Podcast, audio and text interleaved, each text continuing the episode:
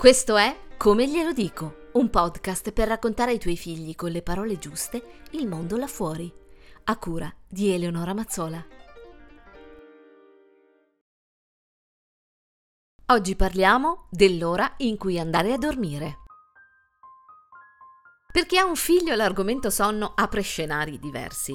Io ho ancora ben presente il sonno dei primi mesi di mia figlia e il come è cambiato negli anni. È un racconto lunghissimo per ciascuno di noi. Alcuni hanno fatto di tutto, tentativi su tentativi, lettone, lettino, lettura, sbadigli, coccole, nervosismo, grida, minacce. Ma torniamo al tema di questa puntata, l'ora in cui andare a dormire. Esiste davvero l'ora giusta?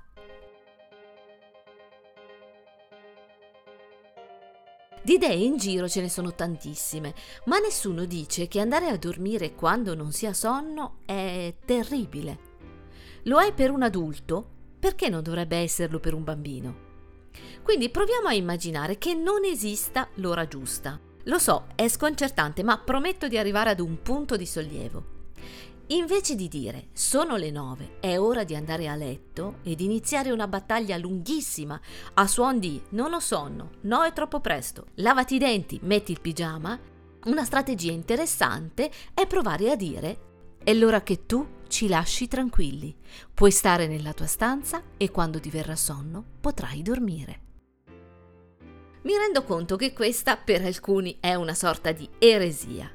Ma obbligare qualcuno a fare qualcosa che non vuol fare non solo è irrispettoso, perché se decidiamo noi delle funzioni vitali di un corpo, quel corpo ci appartiene e l'autonomia va a farsi friggere, ma è anche una totale perdita di energie e di tempo.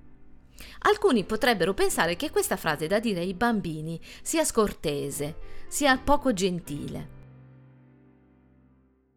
Vorrei suggerire di andare oltre la forma e di posizionarsi nel posto degli adulti, perché è da quel posto che dobbiamo dire le cose.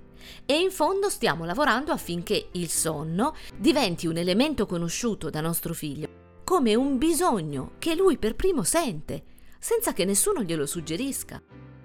Quindi facciamo una prova. Lasciamo che si addormenti da solo, o che legga milioni di pagine prima di farlo, o che scriva, disegni, ascolti musica.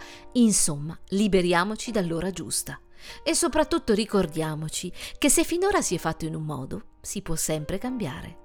E che per essere genitori sufficientemente buoni, occorre avere un sacrosanto momento della giornata in cui starsene in pace.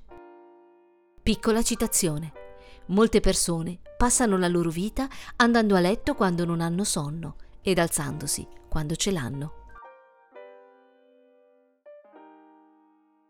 Puoi seguirmi su eleonoramazzola.com o scrivermi a come glielo dico chiocciolagmail.com.